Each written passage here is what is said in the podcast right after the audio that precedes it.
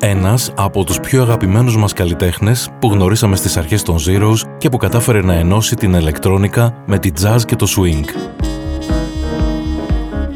Ο Αυστριακός Πάροφ Στέλλαρ σε μια αποκλειστική συνέντευξη στον Ενλευκό 87,7, στο ενλευκό.fm και στο Ενλευκό App. Στη δουλειά σου βρίσκουμε στοιχεία από αρκετά μουσικά είδη, από jazz και swing μέχρι techno. Πώς περιγράφεις εσύ το είδος της μουσικής σου; Well, I have an album called um, The Art of Sampling and I think this term explains it best. Ξεκίνησες ως DJ και μετά πέρασες στη σύνθεση, την παραγωγή και τις live εμφανίσεις. Ήταν εύκολη αυτή η μετάβαση? Ήταν εύκολος ο δρόμος για να φτάσεις στο σημείο που βρίσκεσαι σήμερα? In retrospect, uh, it was of course associated with a lot of difficulties and experiences. Naturally, I paid a price for that and learned it the hard way in the beginning. But as long as you love what you do, um, you do not feel all this effort as a burdensome. Η μουσική και γενικά η επαφή με την τέχνη σε έχει αγγίξει από μικρή ηλικία ή όλα ήρθαν λίγο αργότερα. Yeah, my mother was a painter, but my father was an IT manager. So the the great love for music came only about when I was 20 and at that time I worked as a graphic designer while starting out making music. So I got free access to all these um, techno festivals where I did the flyers and posters. So that was my first touch with that kind of music.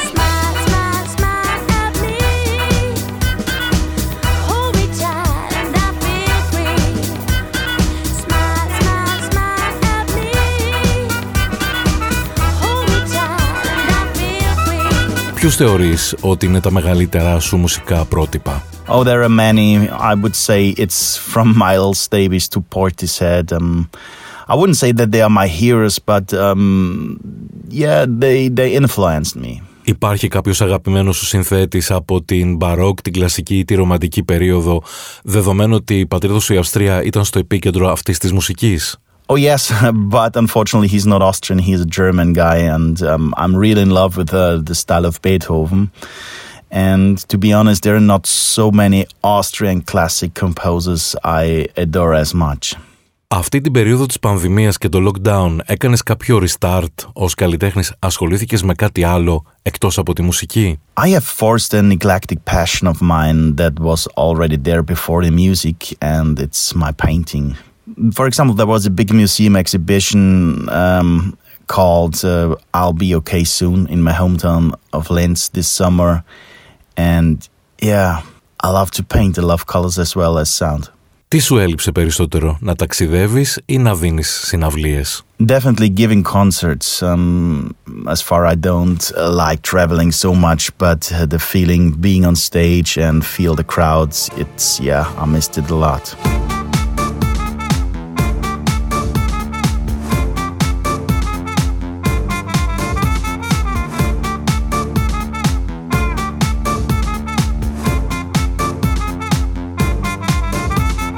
Δίκαια θεωρείς ο πρωτοπόρος του electro swing, αλλά η μουσική σου αγγίζει πολλά άλλα μουσικά είδη. Αυτός ο χαρακτηρισμός τελικά έχει βοηθήσει ή σου έχει κάνει τα πράγματα λίγο πιο δύσκολα.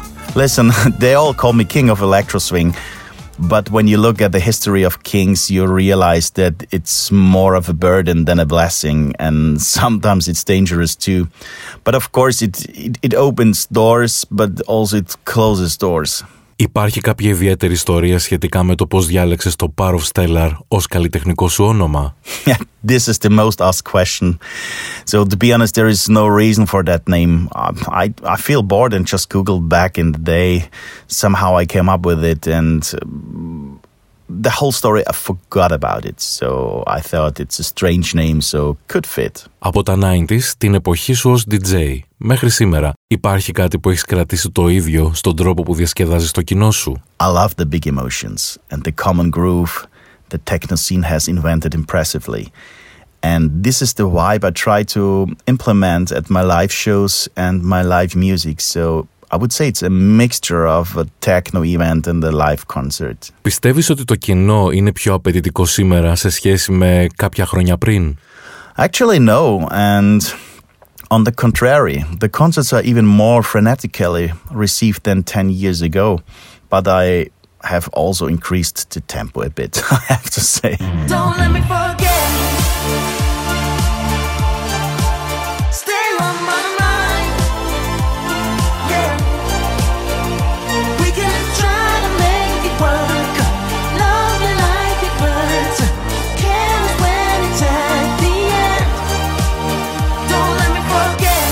Από την Ανίτα Ρίγκλερ και την Λίλια Μπλουμ μέχρι πρόσφατα στο φίλο μας Λίαν Ντούζ στα φωνητικά. Έχει τύχει μια φωνή να επηρεάσει το αποτέλεσμα της μουσικής σου ή κρατάς τις ισορροπίες. Of course it's always a symbiosis where both parts take care of each other to function together. And um, well, I started more music without vocals, and vocals came in a bit more. But yeah, it it's yeah, it's a symbiosis, I would say. Υπάρχει κάποιος καλλιτέχνης που θα ήθελες να δουλέψετε μαζί? Well, there are not specific artists I always dreamed of working together, but um, I was close to work with Amy Winehouse, but um, unfortunately she passed away. But she was great in her artistical appearance. Υπάρχει κάποιο είδος μουσικής που ναι μεν σου αρέσει, αλλά δεν φαντάζεσαι να παίζεις ποτέ? No, I, I try out every style I like to combine in with, with my style.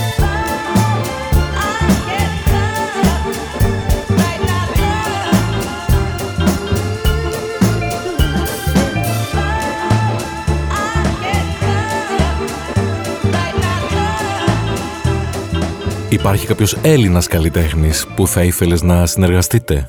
As far I know, Steve Angelo is Greek, and I think he's a great and courageous producer and DJ of the Swedish House Mafia. But as said, I, I love him as a producer, and his solo projects are really brave and, and, and, and cool stuff. Not so so commercial than Swedish House Mafia did, but yeah, he's a very talented guy.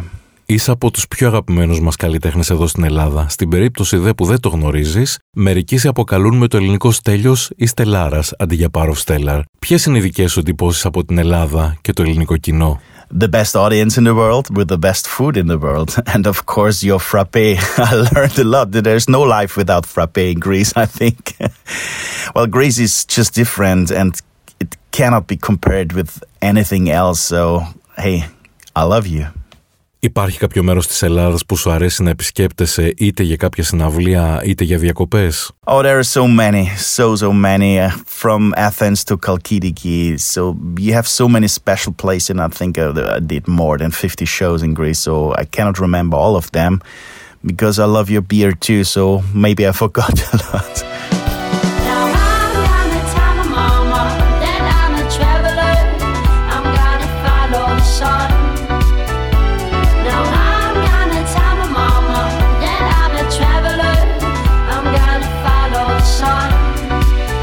Καριέρα σου ξεκίνησε την εποχή που είχαμε albums, singles, φινίλια, CD και γενικά φυσικό προϊόν. Πιστεύεις ότι οι ψηφιακές πλατφόρμες και το streaming έχουν αλλάξει τον τρόπο που οι καλλιτέχνες προσεγγίζουν τη μουσική τους; Of course, tremendously even.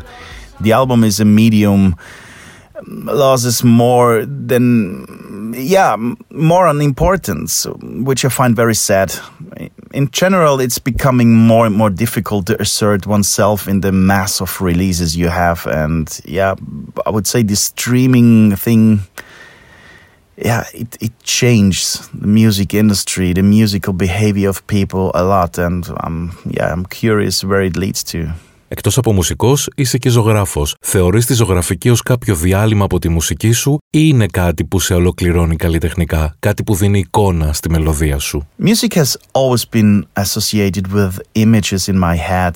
They are siblings. So Buddha Sonic is the visible proof of this. Well, Power of Stellar was always much more than just music and that's very important to me. Η κλασική ερώτηση που κάνουμε σε όλους τους Artist of the Month Θυμάσαι την πρώτη φορά που άκουσες τραγούδι σου στο ραδιόφωνο? Unfortunately not. I would love to remember the first time I heard a song on radio, but I cannot. But it's always when you hear some songs of you on the radio, it's always like the first time because, yeah, it's a strange feeling, but it's a great one too.